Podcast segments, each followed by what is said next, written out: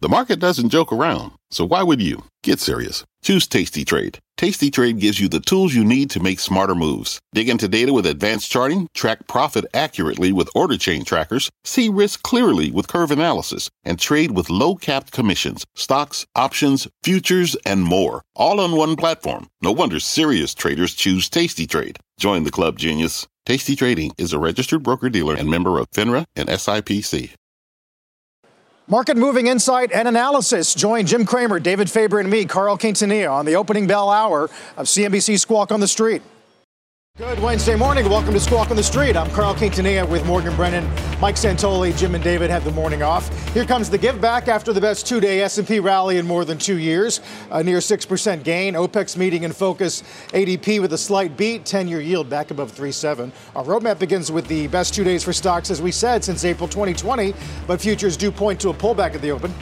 Plus, a Vienna cut. OPEC Plus expected to announce deep supply cuts despite calls and pressure from the U.S to pump more. And Elon Musk's about face, reviving his $44 billion deal to buy Twitter and teasing X, sparking fresh debate about what he plans to do with the service if he eventually owns it.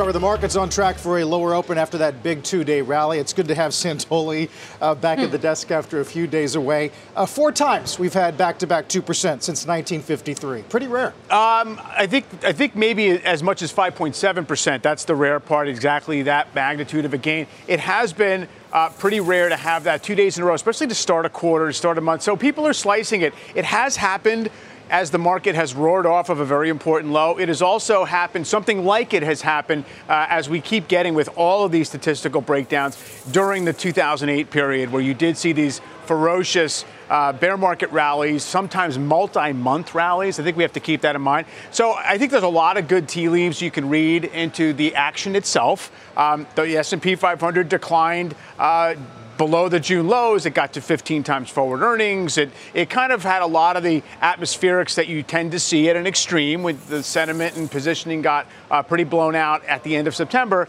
Now we've we've gotten the, the strong bounce, and it's going to be tested, I think, by whether the Fed uh, officials come out and directly talk it down again. Um, and then, you know, the, the dollar and, and, yields were stretched and they've eased back. And so we have to see if that's a, a trend or just a blip. Exactly. I mean, the dollar index, worst day since June 16th yesterday. Speaking to your point, Fed officials, we've had a lot of Fed speak last week. We've had a lot of Fed speak so far this week. We've got more uh, later today with Bostic.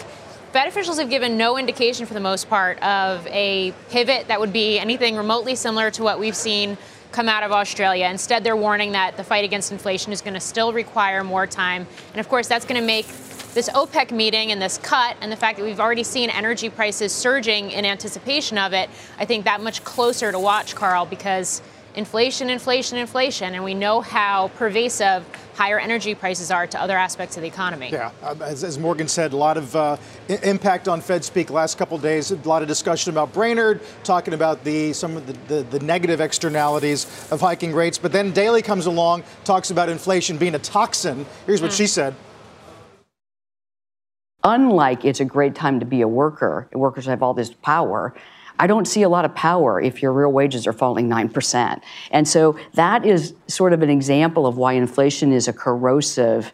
Um, if we let it go, it's a corrosive disease. It's a toxin that erodes the real purchasing power of people and actually hurts the, the less advantaged more. They bear a higher ta- tax because of inflation, and they're the very people that we want in an inclusive economy.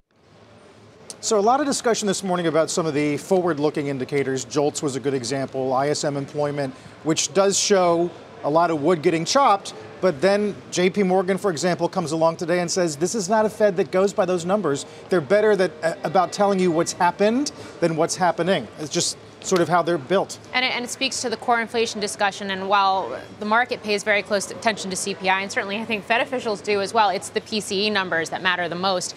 Housing is a huge part of that component, or a huge component within uh, that measure, not to mention wages. And yes, wage growth is not keeping up with the increase we've seen in, in prices, but it has been moving higher, and it does speak to core inflation lasting and being stickier perhaps longer than at least had previously been anticipated. Yeah, I mean, they, they officials have told us from Powell on down, and when Vice Chair Brainard, I think several months ago, recast the inflation fight as the populist thing to do.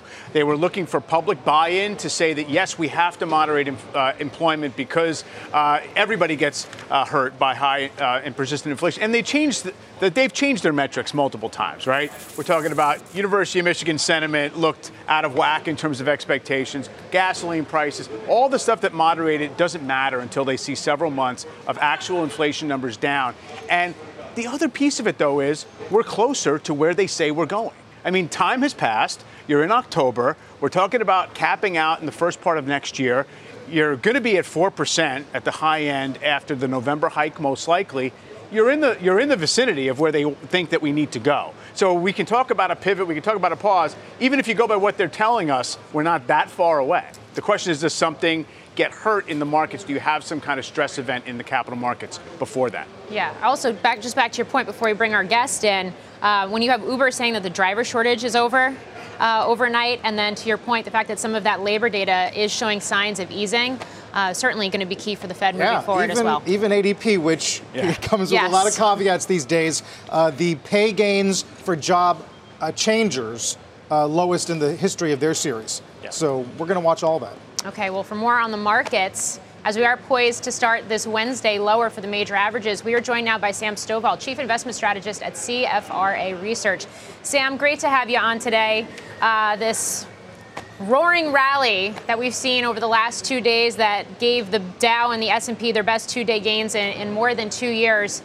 Does it have footing here, or do you expect that it's not sustainable and this is another one of those relief rallies we've been seeing in the spare market? Well, good morning, Morgan. Uh, the first question that I have is Is this really just a relief rally? Uh, is it the beginning of a new bull, or is it simply a bounce that will be sold into?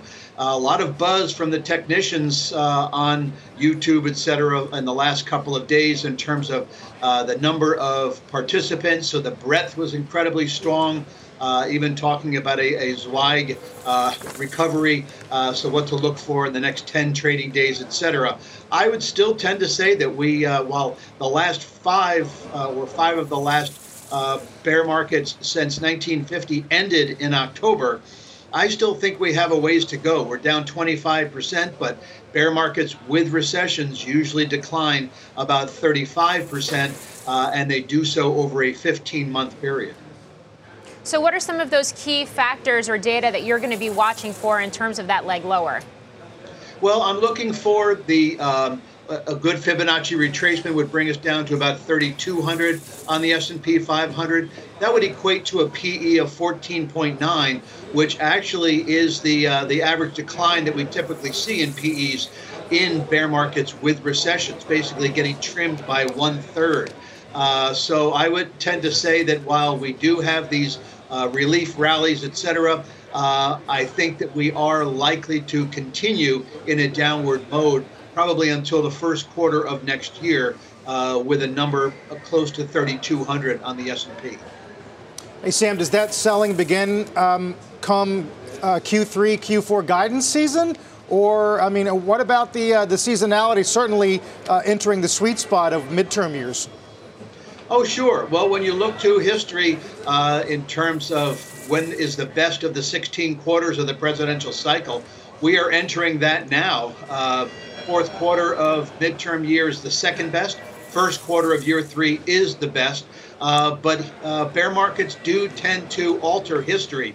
When you look to the uh, 14 bear market years going back to the late 1940s, if we had not reached a bear market bottom by the end of September, uh, then we traditionally ended up continuing in a downward mode, not only for October, but also for the year itself. Uh, so essentially, I, I still think that because we have not, uh, or likely not, hit a bottom, that we still have more, uh, some more erosion to go. Sam, um, I guess it always depends on exactly what sort of game one is playing in terms of look, do you want to make sure that you don't buy prematurely if you're going to have to ride the market lower for some period of time? Um, I just wonder what, what the history might tell us about once the market's down 20, 25%, uh, how long out do you have to look before you're basically pretty well assured that you're going to uh, have done well uh, if you have a longer term time horizon? Well, Mike, I think what you're basically saying is can we look for a little bit of sun amongst these dark clouds? And the answer is absolutely. Um, it has only taken an average of three months to uh, start a new bull market, meaning rising by 20% or more uh, following the end of bear markets and also following these bear markets with recessions. The market was up an average of 47% 12 months later. Uh, so, with us being down 25%, and many of the bear markets with recessions since World War II did end below the minus 30% level. Really, it was only the mid 70s, uh, early 2000s, and then the financial crisis of 07 through 09 that we endured a mega meltdown, which I do not think we're likely to experience. Uh, so I would tend to say that once the bottom has been put in place, uh, then the uh, vacuum of valuations gets filled very quickly. So, Sam, what do investors maybe start to nibble at right now? If you look at history and, and what's performed better in past bear markets, what do they steer clear of in, in expectation of this move lower for the broader market? Well, traditionally, uh, you move away from the defensive. So the defensives, meaning consumer staples, healthcare, utilities, which hold up the best during a bear market, are the ones that investors flee from and move toward those that were beaten up quite a bit. I think we got a sneak peek uh, yesterday and the day before as to what investors want to gravitate toward. In terms of size, it's mid caps. In terms of style, it's value. Uh, and in terms of industries or sectors, it's energy, materials, industrials. Uh, so looking for companies that have that are mid cap, uh, that have relatively low PEs and, and good growth potential in the mid cap value space, I think is where you'd want to be. Sam Stovall, thanks for joining us this morning. My pleasure. Thanks for having me. Meantime, oil ministers have arrived at the OPEC Plus meeting. The watch is on for some of these deep supply cuts. Our Brian Sullivan is still in Vienna, Austria with the latest. Big day, Brian. Good morning. Yeah, I mean, Carl, it really is a big day, and I know the price of oil is not moving a whole lot now, but the price of oil has moved 10 bucks a barrel in the last couple of days on this expectation, and we are expecting a cut of about 2 million barrels per day. Now, the 2 million barrels is not going to come off the market because a lot of these OPEC members are not hitting their quotas anyway. Call it 50 to 60%. So if that's the case, Carl, we're talking about maybe a million physical barrels a day actually coming off the market. Now, are they expected to do it all at once? No. All of our sources telling us, the delegates that we have texted and talked to say this is probably going to be a rolling 2 million barrels over a certain amount of time but focus less perhaps on the number and more on the symbolism, guys, of this. OPEC was an organization a year ago, a year and a half ago, where they were talking about OPEC's dead. The UAE and Saudi Arabia are fighting that the organization is, is outlived its course and is done. We're seeing the Saudi minister arrive. We're seeing the Russian minister arrive, by the way. This is OPEC saying not only are we aligned, we're aligned with Russia. By the way, bringing the ties closer together with Russia U.S. is going to be very upset about that, but also that we are in charge of at least half the global oil market. This is unfortunately a direct rebuke to the White House, who, by all reports, Kayla Tausche reported the same, was trying desperately to stop this production cut. It's happening, guys, and it's happening in a tight market. I have never seen a cut when the market is as tight as this. This can only be seen as sending a pretty loud message. So many cross currents here. When you look at energy stocks, Brian, uh, up 9% over the past week, 10% just since the start of this week on this move in crude prices. So, what does this mean for oil and gas stocks? And then, of course, what are U.S. oil and gas executives saying? I mean, I think back to 2015, 2016, it was a very different dynamic on the world stage where oil was concerned.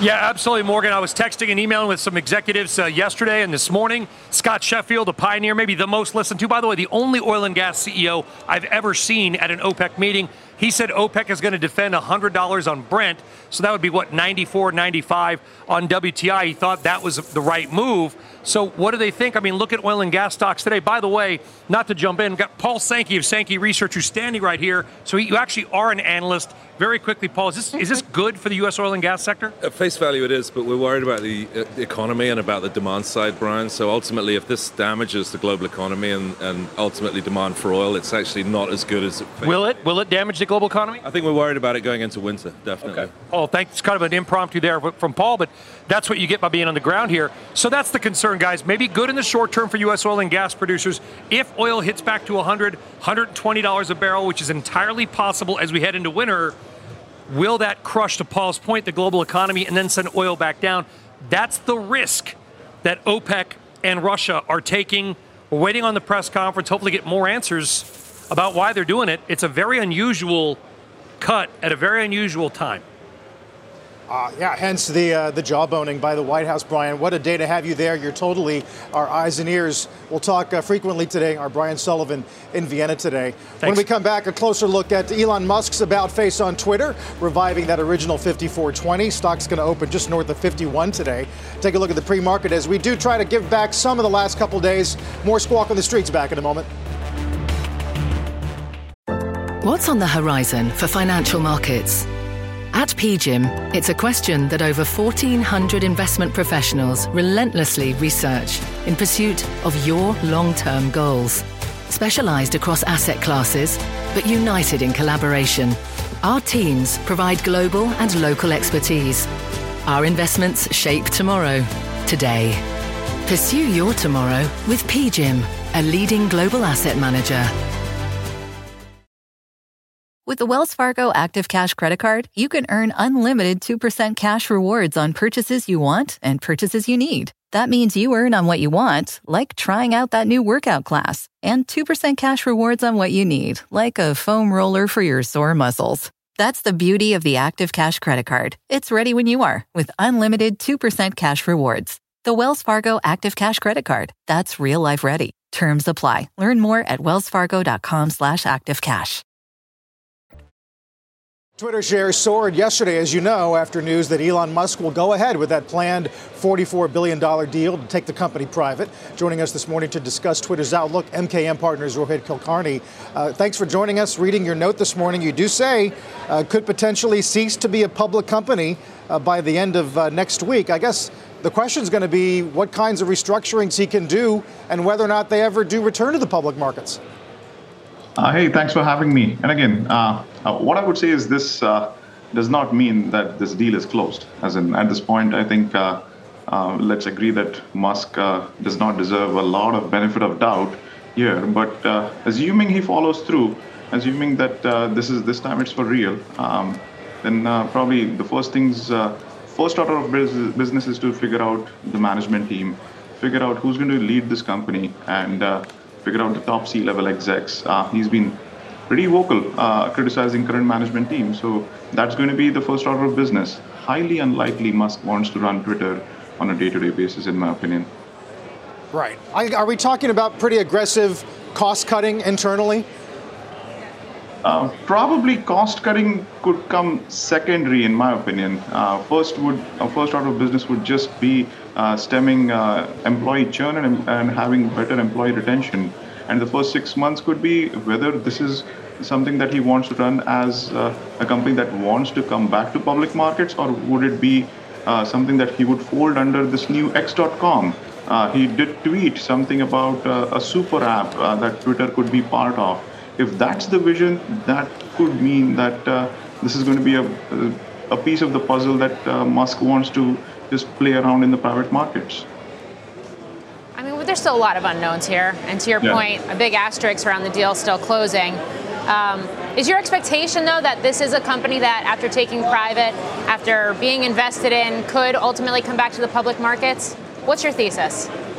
Um, at this point, uh, knowing what we know right now, uh, Twitter is better restructured private and better come back, uh, more healthy, a better business model.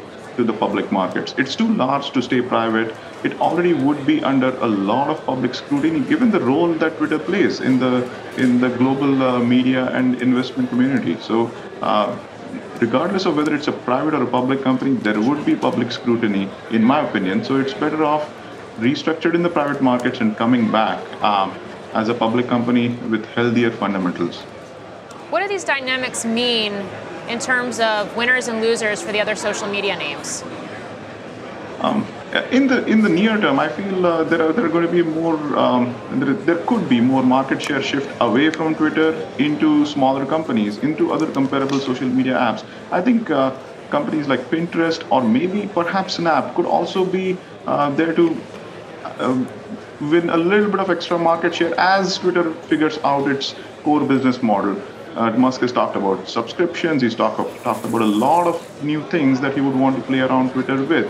So while that happens, advertisers would want to figure out how do we now allocate our do- uh, dollars on an incremental basis. So there is probably some market share shift that's going to happen next year. So Pinterest and Snap could be kind of small winners while Twitter figures out while Musk figures out whether this is a subscription business, this is an advertising business, there is a there is a blurring the line between how how those two business models uh, kind of uh, evolve as such. Uh, Rohit, you know the latest story Musk is offering is this, you know, all-in-one X app. I mean, we don't know how serious or how strategic this is. Would Twitter be uh, the likely candidate to, to crack that possibility if, if one company were going to be it? Um, again, uh, uh, my, my general bias is having a super app uh, with a with a focus on um, um, North America, Western Europe is is is going to be hard to pull off. There are already winners in every stack of that super app, unlike what we have seen in China. So uh, many companies have tried to be a super app, no matter which cut you want to take at. So I feel uh, a little bit suspicious as to how he can pull this off. Perhaps there is a specific slice of media that he wants to uh, be a, uh, become a super app of. We would love to see that vision, but I think uh, at, at, the get-go, knowing what we know right now, I, I feel uh, uh, pulling this off could be a little bit harder. Um, Twitter as part of a super app is just going to be a very hard vision to um, uh, pull off. Well, Reuters citing sources now saying Musk and the Twitter team have not yet reached an agreement to end litigation, so the suspense is not over quite yet. Rohit, thank you. Uh, great to see you. Rohit Kulkarni over at MKM. Take a look at the uh, pre-market here as we kick off a, a uh, Wednesday morning. Uh, futures down about 350 on the Dow. Back in a moment. With the Wells Fargo Active Cash Credit Card, you can earn unlimited 2% cash rewards on purchases you want and purchases you need. That means you earn on what you want, like trying out that new workout class, and 2% cash rewards on what you need, like a foam roller for your sore muscles. That's the beauty of the Active Cash Credit Card. It's ready when you are with unlimited 2% cash rewards. The Wells Fargo Active Cash Credit Card. That's real life ready. Terms apply. Learn more at wellsfargo.com slash activecash. Taking stock of what appears to be a reversal on this Wednesday, Europe gave is giving back about 1% this morning. As Mike pointed out, you got the dollar index back above 111. VIX, though, still sub 30. Opening bell in four minutes. Watching the pre-market lower, as we said earlier, Mike, I was surprised. Um, some of the technicians yesterday, last night, tried to argue this was not last couple days, not all short covering, right? Not all calendar, and that resistance still lies north of 3,900 or so. Yeah, you're not really going to know if it's more than a reflex bounce until at least you surmount that 3,900 area into 4,000. Look, it was something like 18 to one advancing versus declining stocks. It seemed like there was a real flush of genuine buying interest. It's hard to kind of pick up exactly what you're covering, exactly what is people just feeling underinvested going into uh, a new quarter uh, if the market's going to make a stand near the June lows, as it did. Uh, we'll keep our eye on um, crude, obviously. We mentioned uh, the OPEC meeting today. Oil trading just above 87. Uh, let's get to the opening bell here in the CNBC Real Time Exchange. And the big board, it's Empire State Realty Trust celebrating the 44th annual Empire State Building Run Up. You ever done that? Sounds like quite the exercise, though. F. NASDAQ. It's My Money, My Future, a digital financial education platform. As breadth fills in, Mike, I'll tell you, the swings in breadth. Yeah. Last four sessions have been remarkable. The screen's either entirely red or green. It has, uh, first of all, that's kind of the way it is when you have a market under this much stress that got this oversold. There is a little bit of a school of, uh, of thought, though, that says that we have just mechanically in this market, uh, it, it, it seems very driven by you know, the futures leading, the ETFs, uh, the kind of algorithmic cross-asset trades that you get when yields and dollar and the dollar do one thing and stocks are meant to do another. So you don't want to discount the breadth numbers because it's actually not that easy to get two days in a row of 90% plus upside, uh, you know, breadth which we got. Uh, but it, it is something that seems like it has happened more frequently. And of course, June, a lot of people were giving a lot of credit to that breadth off the lows is saying it really seemed to uh, make a retest unlikely, and we got the retest. Yeah, I mean, we're, we're giving back a fraction of the gains from the last couple of days, and it's pretty incredible to say that when the S&P is down 1% right now, the Nasdaq's down 1.3% as well, and the Dow is also down almost 1%. To your point, though, every S&P sector is in the red except for energy given what we're seeing play out in Europe right now uh, with this OPEC Plus meeting. Uh, that's another incredible swing, another incredible move we've seen over the last couple of months. Just to think that three months ago we were at 120 bucks a barrel crude oil, both WTI and Brent. We dropped back down. Now we're trading around 90, and there does seem to be this growing expectation that we could be looking at 100 again sooner rather than later.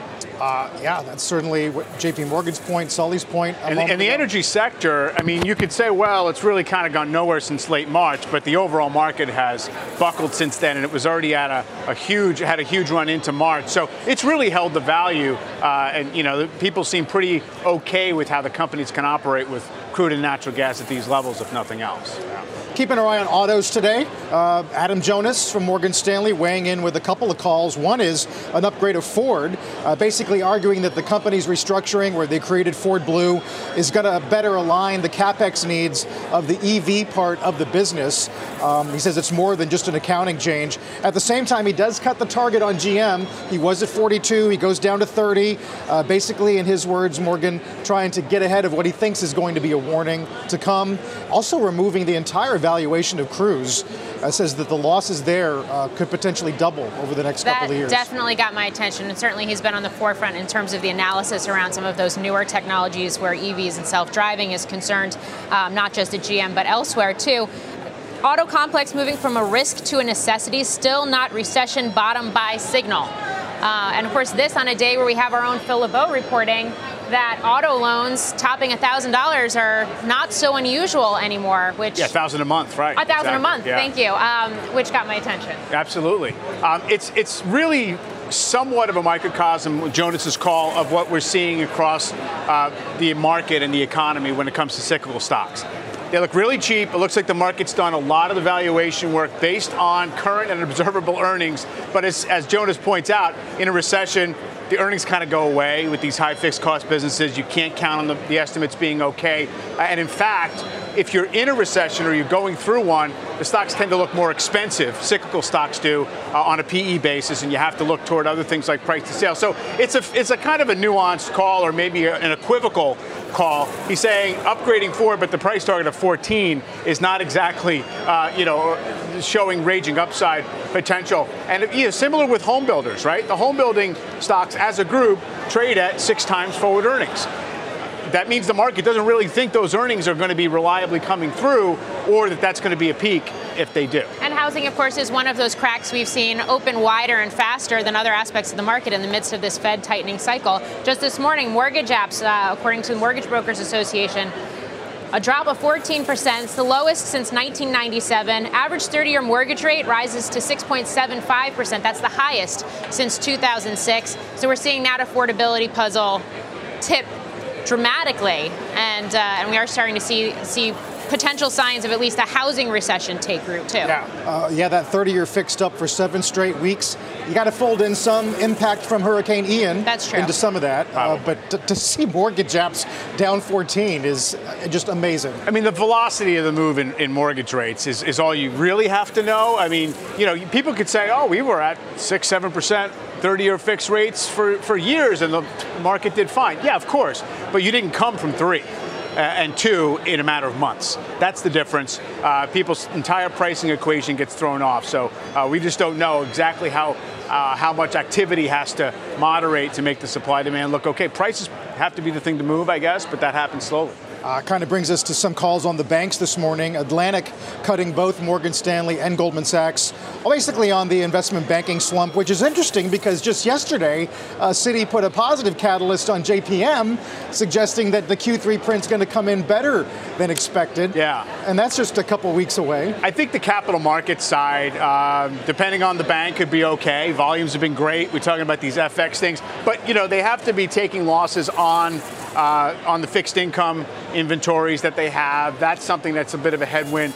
Uh, and just the fee income is just not there, right? I mean, you have balances going down in terms of investor portfolios. Uh, that's a headwind. It, it, to me, it's all a question of do you bet that we're at rock bottom activity in investment banking? Does M&A perk up? Are they not going to really be saddled by too many of these loss-making uh, credit deals like we're seeing with Citrix and, uh, and potentially Twitter? bring that up. Yeah. yeah, Citrix, Twitter. Uh, let's see. I have a whole. I have a list going here. Lumen Technologies so far d- yeah. definitely seems to be an area to watch when we get those earnings next week. Yeah, the Twitter thing. There's so many legs yeah. to the Twitter story. There's the impact, yeah. of course, on on some of the financiers of the deal. Uh, lawyers, are, if this does not end up in a, in a continued trial, are going to lose out on some billable hours. Interesting Colorado Reuters this morning that in the wake of yesterday's news, employees at the, at the headquarters were playing the clash, should I stay or should I go, yeah. in the cafeteria, um, as they're, I mean, in for a wild ride. Well, especially given that, you know, the, the tech labor market has changed a fair bit since this deal first came out there. And, you know, yeah. the idea that you can just sort of try to parachute out and, and, and, have a soft landing for yourself is, is not uh, not too clear. I think the, the losses when it comes to the financing of these deals, it's completely manageable in the context of these banks' balance sheets. The final deal in a cycle that banks commit to is always going to be the one that you get stung by. Um, think about a, a bank giving you a, a mortgage rate lock, you know, if, if, if, rates surge, that bank takes a bit of a loss, at least on paper, uh, if they're going to honor the lock. But then after that, everything reprices. So I don't think it's hobbling them, but it's certainly not helping. Mm. I mean, just going back to the tech labor landscape for a moment, though, you also have the reports that Amazon is freezing corporate hiring in its retail business. It's still hiring in things like cloud, but that perhaps uh, is another sign of some softening in certain areas of the market. And it kind of goes back to the conversation we had just a couple days ago about inventory as well. And uh, and we do know that Amazon under Andy Jassy is looking to unwind some of that gangbusters pandemic era expansion that we've seen in certain aspects of the business. But again, speaking to your point, some of the areas within the sector where um, things are softening a little bit. Yeah the Twitter turnover. Yeah, so. it's no longer about freezing at uh, warehouse and shipping. It's now reaching the corporate, uh, the core retail uh, and, uh, and, and corporate teams. Although the uh, layoffs in aggregate, they still are only kind of stubbornly going up. That's one of those puzzles that we have to sort out. Maybe it's just a lag. Yeah. Uh, speaking of which, Meta uh, shrinking some offices. Mm-hmm. I guess um, occupancy in their offices had run maybe 65% pre-COVID. It's now 50 and they're going to try to squeeze more efficiency out of real estate. Interesting too, because the Journal front page today is about retail fronts having more stores open now than shrink. So there's been some strange uh, cross currents in sort of brick and mortar uh, occupancy and activity in general. It's choppy. Yeah. There was also, I mean, there's also the, the report from CBRE that since the pandemic began, around 50 U.S. office blocks have been or are being redeveloped into multifamily apartment complexes, speaking to some of these shifting dynamics in terms of what the real estate market is uh, is requiring right now, coming out of the pandemic. I was just going to look at uh, in terms of the you know the market leadership early on is is very much energy as well as uh, some staples and stuff that seem like uh, did not, you know, kind of was not at the center uh, of the uh, of the rally for the last couple of days. Uh, and Visa is one too that's uh, that's perked up just a little bit. It's in the it's in the green right now, and I, I'm looking at that as a benchmark for the formerly expensive, very crowded growth stocks that have not really been able to uh, to kind of get off the mat. Alphabet and Microsoft, in theory, are the tells. Alphabet's still below the June lows. Uh, that was one that really did succumb. Uh, and even though the, the NASDAQ as a whole was up big over two days, it's not as if that was the whole story in terms of what was driving things higher. So I think you still have this market where the average stock has done better than the market cap weighted indexes and the mega caps. And it doesn't seem like this, this little crucible of this rally has changed that just yet. Just to expand out and add a geopolitical lens to the conversation as well this morning, defense and aerospace stocks are taking a breather here uh, in this broader market downdraft as well. But uh, they've had a pretty strong week, un- unsurprisingly, uh, so far up until today, in part because they had that L3 Harris deal to buy some military communications uh, assets from, from satellite operator Viasat. Um, but the other thing in focus here with this OPEC meeting that is playing out in Vienna right now is going to be whether there are any ramifications from the U.S. side on things like defense. Uh, Saudi Arabia has historically played this outsized role in foreign military sa- sales for the U.S. defense industry. It's actually the lead importer of U.S. made weapons, and you've had some lawmakers like U.S. Rep. Ro Khanna coming out and saying that this could be an area where you see retaliation. Now, keep in mind, under the Biden administration, we've already seen some curtailing of certain types of sales uh, to of weapons to Saudi Arabia. Uh, just earlier this year, they banned U.S. offensive weapons sales uh, to Riyadh. But this is going to be something to keep an eye on. Uh, and it's certainly something we did speak to L3 Harris CEO and Chairman Chris Kubasik about just yesterday. Take a listen about 20, 22% of our revenue comes from uh, our international customers, our allies, obviously UK, Australia, Canada, Far East, Mid East, around the globe. So we adjust accordingly. We obviously follow the rules and the regulations. Um, and as of today, you know, we continue to support our allies. A lot of this acquisition, we talked about the network going across services, going across platforms. Not only does that apply to the US, it applies to our allies coalition warfare, and they'll either be part of this process or not. We'll have to see how it plays out in the uh, weeks and uh, days ahead.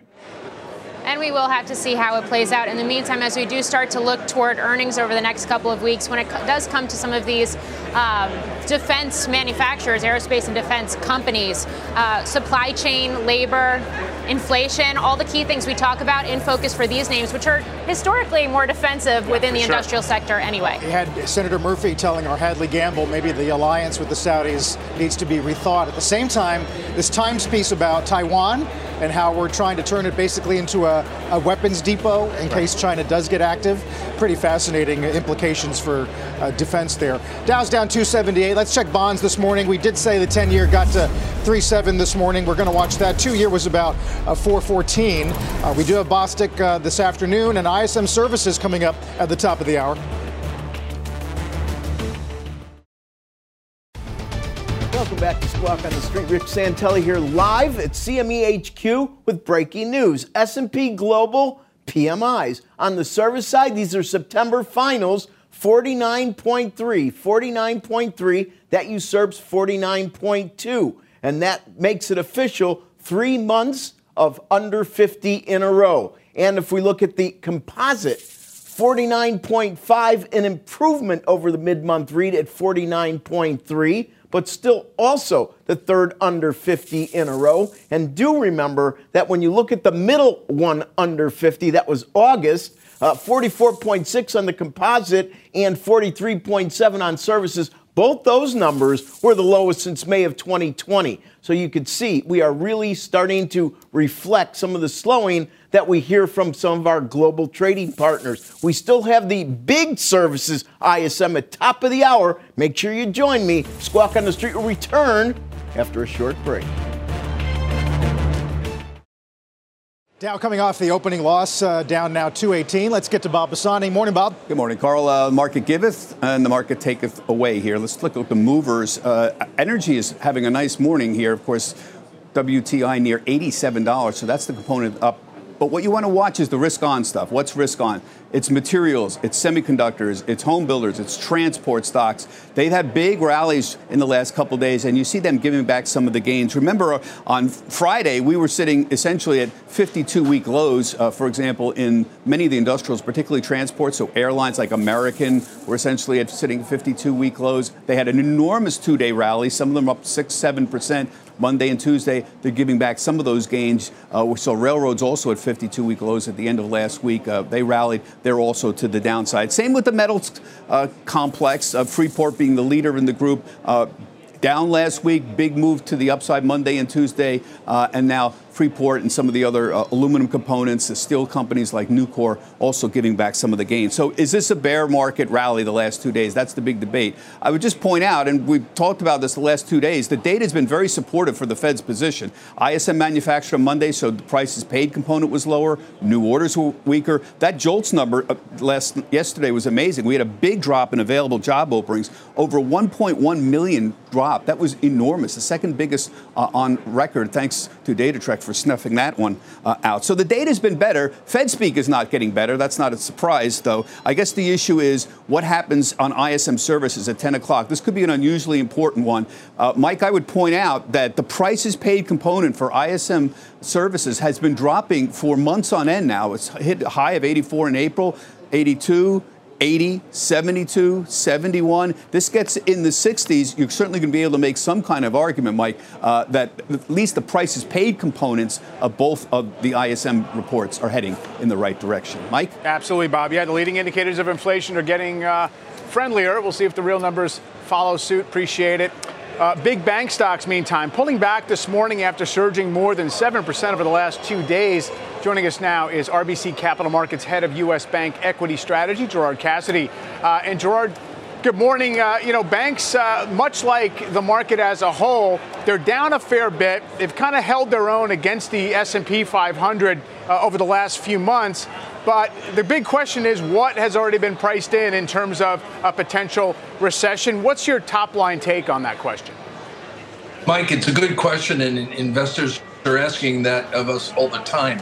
And I would suggest that the bank stocks are pricing in obviously an economic slowdown and the question is possibly even a recession. Now, we do not believe this slowdown is going to be anything compared to what we saw in 08, 09, and the stocks don't reflect that either. But we think it's going to be more like 2001 and 2002, which was a recession, but the banks were very resilient. Most investors are not there yet, though. So they're pricing in something weaker than 2001 and 2, but not as bad as 08, 09 in our view. I mean, clearly the, the rate story, which people thought like in January was going to be the whole deal that made banks a good play for uh, a rate hiking cycle, uh, has certainly come through, but it's being offset by, I guess, people anticipating what's going to be happening on the credit side uh, of things. Uh, are we going to get a, re- a resolution to that debate, this kind of offsetting forces, anytime soon? Mike, you put your thumb right on the critical issue. That is it. And I think we will get a resolution to that, not this quarter. As you know, earnings will start October 14th with JP Morgan kicking it off. But I think we're going to see over the next three to six months that be resolved. And we know today credit is very strong for the banks. And I would suggest that the de risking of the banking system has been very clear since the financial crisis. So this, this uh, issue on credit, we think will be resolved as people finally start to realize it won't be anywhere near as bad as 08, 09. And you're, and you're right. You look at the net interest revenue growth. We're seeing 20, 25% net interest revenue growth year over year. That's very powerful for the banks. So, given all the cross currents, Gerard, what are your top picks going into this earnings season? Morgan, what we would do is focus on the regional banks, the right side of the balance sheet, as we like to call it. It's been 15 years since anyone's really had to focus on cheap core deposits. That is going to be the advantage the regional banks have over the larger banks over the next six to 12 months in this elevated interest rate environment. These banks also don't have the exposures to the leverage loans or the um, bridge loans that we might be seeing uh, being hung up over the next three months or so as the big money centers do. So the regionals, including names like M&T Bank up in Buffalo, New York, PNC, Fifth Third, KeyCorp, Regions, all very strong core funded banks with very solid commercial loan books, which will benefit from this higher rate environment as well. Hey, Gerard, you know, as for the big guys, you know, last couple quarters, a lot of the discussion is centered around expenses, but not in a shrinking way, in, in an, an aggressive playing offense, hiring more engineers and playing more tech kind of way. How do you do that in the face of what we see as softening economic activity? Carl, you're right. The tech spending has been very uh, large for the big banks and even for the regional banks. You know, we look at it relative to their asset size, and they're all spending anywhere from 35 to 40 basis points of assets on tech.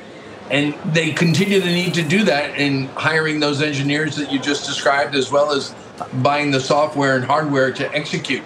And this is an ongoing expense. It's been around for number, obviously a number of years, and it's not something that they can really afford to cut back on as the digital age grows bigger and bigger in the banking system. So it's going to be something that they're going to have to absorb. Now, they can partially offset that with downsizing of branches, maybe personnel as well, as a partial offset to the continued strong tech spending that we expect over the next couple of years. Yeah, uh, that's obviously going to be one of the things we're listening for uh, as we get into reporting season. Gerard, thanks very much. Appreciate it. Thank you, Mike. Got a lot more head on the market pullback today, of course, and the OPEC Plus meeting as the headlines continue uh, to fly out of Vienna, and we await a press conference. Uh, S&P down 33 points, still close to 3760. You've been listening to the opening bell on CNBC's Squawk on the Street. With the Wells Fargo Active Cash Credit Card, you can earn unlimited 2% cash rewards on purchases you want and purchases you need. That means you earn 2% cash rewards on what you want, like season tickets to watch your favorite team, and 2% cash rewards on what you need, like paying for parking. That's the beauty of the Active Cash Credit Card. It's ready when you are with unlimited 2% cash rewards. The Wells Fargo Active Cash Credit Card. That's real life ready. Terms apply. Learn more at wellsfargo.com slash activecash.